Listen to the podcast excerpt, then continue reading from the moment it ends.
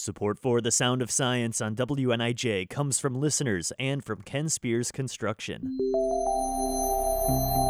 You're listening to The Sound of Science on WNIJ. I'm Becky with NIU STEAM. And I'm Newt. Despite a warmer winter so far, there's still a chance of snow. And if there's snow, there's bound to be a driveway to shovel and ice to avoid. I've always wondered if there was a big difference between table salt and the stuff we scatter on the ground to keep pedestrians from slipping. As it turns out, the answer is yes and no. There are three main places we scatter salt on food, on sidewalks, and on the roads.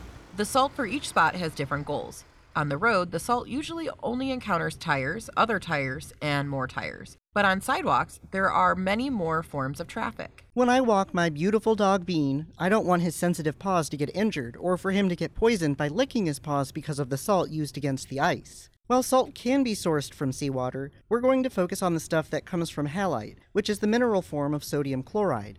Halite is mined from the earth, and if the desired end result is table salt, it is purified of impurities, dissolved in water, filtered, and then evaporated back into a solid form.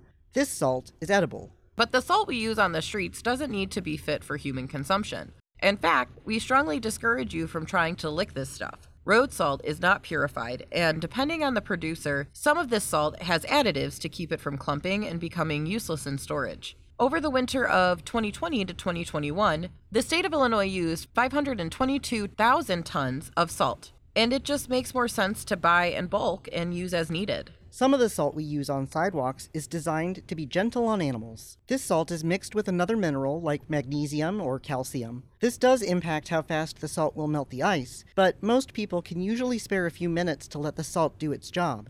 There are still some concerns about animals ingesting the composition, but there doesn't seem to be a perfect solution yet. This has been The Sound of Science on WNIJ, where you learn something new every day.